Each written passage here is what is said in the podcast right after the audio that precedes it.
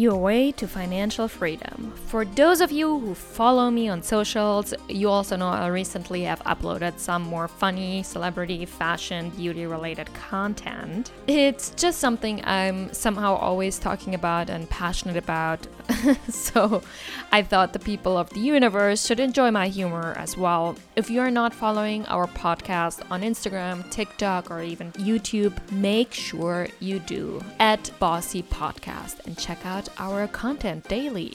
Man, I have been bombarded kind of with financial related questions from you guys. At least that's a more repetitive question you guys submit. And I thought, let's get into that. It's all about positive cash flows, savings, net worth, all of the good stuff. So let's get into more serious stuff other than JLo going official with Ben Affleck this week. And when you go about your days, the majority of people, they wake up, go to work, come back, and repeat. In between, they never think about other monetarian streams of income. What they can do today to get there little by little each day until one day they make enough money with that. It's your usual routine, right? We need to actively change that pattern though. If you want financial freedom, you can't just live your days like this. The major players are how much you earn and how much you save. And it's important to save money and do something with it, right? Money laying in the bank will depreciate in its value about 10% each year. So think smart. Which assets can you buy with it that are currently affordable for you and will be a long term investment? Meaning the money you spend on it, it will scale up. And at the same time, you are doing this, you need to think about what you want to do besides your work. You know what always gets me? It's that the average billionaire has seven different streams of income. So, of course, you won't achieve financial freedom if you just rely on one money stream from work. Think about this for a second. Think about a second or third thing that you would like to do, and then the next question you ask yourself is how do I monetize this? These are really, really, really important questions. And above all comes, you gotta know your finances. I mean, we've been talking about this for ages. I think there are probably two episodes where I go into depth about what you need to know. And this always sounds so obvious, but I can't tell you how many people I know who just can't figure out their financial situation and they blow all their money for seemingly nothing. I get it. You want to enjoy your life right now the way it is. But you can enjoy it also the way you want to enjoy it, but in moderation now, right? While working really hard and then later only enjoy your life because you made it in a full mode where you don't have to do like moderate stuff. It's simple as that. And I also understand people will say, listen, I come to this world with nothing and I will leave with nothing, right? The question really is can you really enjoy every second if you don't have financial freedom? No, not to sound like vague, but a whole lot of fun things in life they cost money. Of course, you can travel to shitty hotels, board cheap flights, and have no options to great food on your holidays. But why not just stay at the best hotels, eat the best foods, and fly business or private? To me, that sounds a whole lot better. And there's no such thing as I always say, like something for nothing you gotta sacrifice a little bit of your time to get those things. Do your research, understand what you can invest in with the money that you have. For all I know, you could have 2K on your bank account or 200K, it doesn't matter. Both are equally worth investing. Therefore, know how much you're worth and then look for options to do long term investments. You know, and I say long term specifically, which is redundant in the sentence because investments are usually long term, but most people don't have the patience to wait. But in order to invest right, you have to be patient for the long run. You can't just buy and sell within two, three months. It's just not sustainable. And listen, there are people who have millions on their bank accounts and they don't invest and just blow their money. That's probably the dumbest thing you could ever do. If you have millions in your bank account, then invest in investment properties, the right stocks or different assets. Just like if you only have 10K or $1,000 on your bank account, it doesn't matter. These will long term bring you twice or triple as much in than your initial investment. You could actually even invest only $100, invest it into the right assets.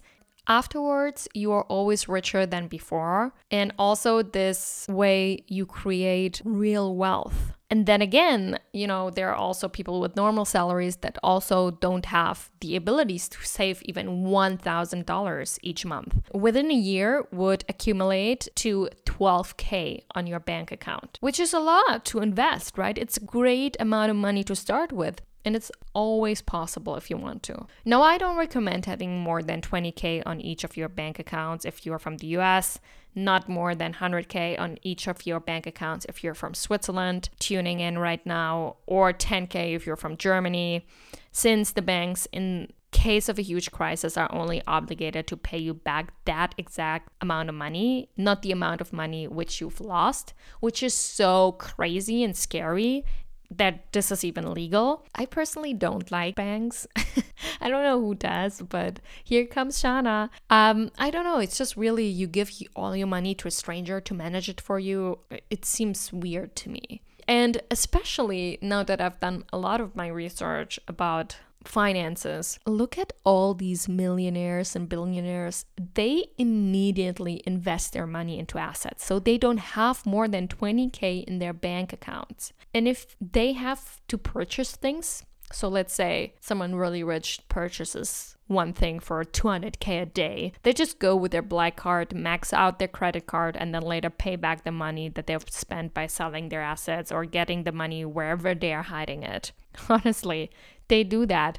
You have to check out these interviews. It's insane. I know this information because one time I heard a billionaire talk about this, and then I researched it, and everyone from Grant Cardone, Tony Robbins, Warren Buffett, Julian Robinson, you name it, the billionaires of the world, they all say this, which is insane.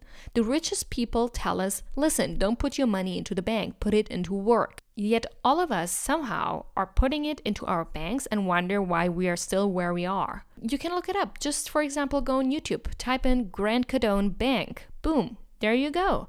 They tell you all the same. So if you're frustrated with your current situation, think about ways to get out of your current situation. Stop feeling sorry for yourself and take action, which is so scary. You always think about, you know, what could be in the future. You always think about failures you had in the past. But those two things, they have nothing to do actually with what you could do right now. Those are all your thoughts. It's always only in your brain. If you start now, if you take action, you did the right step and the amount of time I heard people complain and not do anything about it. If I had gotten one dollar for each complaint, I would actually have a million dollars right now to invest. So, my tip really would be to get ahead of your finances, understand how many hours a day you work, how many hours a day are left to do something new, to teach yourself new lessons every day. Everything is accessible nowadays, so there's no excuse. You can just go on Google and research everything you want to know.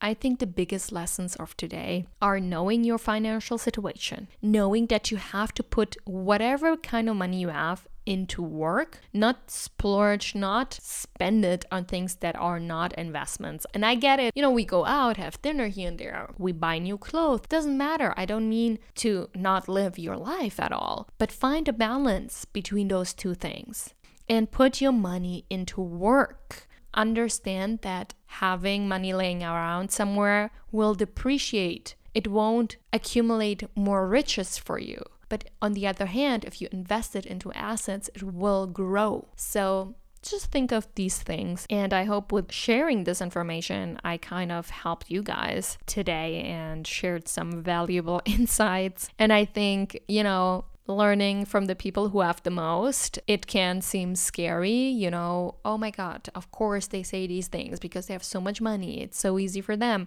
I don't think that. I don't believe that it was easy for them for one second. And I think learning from them is learning from the best. If you want to learn about money, obviously you should learn about money from the richest people in the world. And if they all have these tips and tricks and information they share in common, then it probably means that it's right. So I hope you liked today's episode. I hope it was valuable enough and I answered some of your questions. I'm gonna go now and see you tune in next week. I can't wait for you guys, and I can't wait for another episode of the Bossing Glossy podcast. Make sure you follow us everywhere from Instagram to TikTok to YouTube and subscribe to our podcast on Spotify and Apple. I really appreciate it, and I appreciate each and every one of you guys. Until next week, bossies. Bye.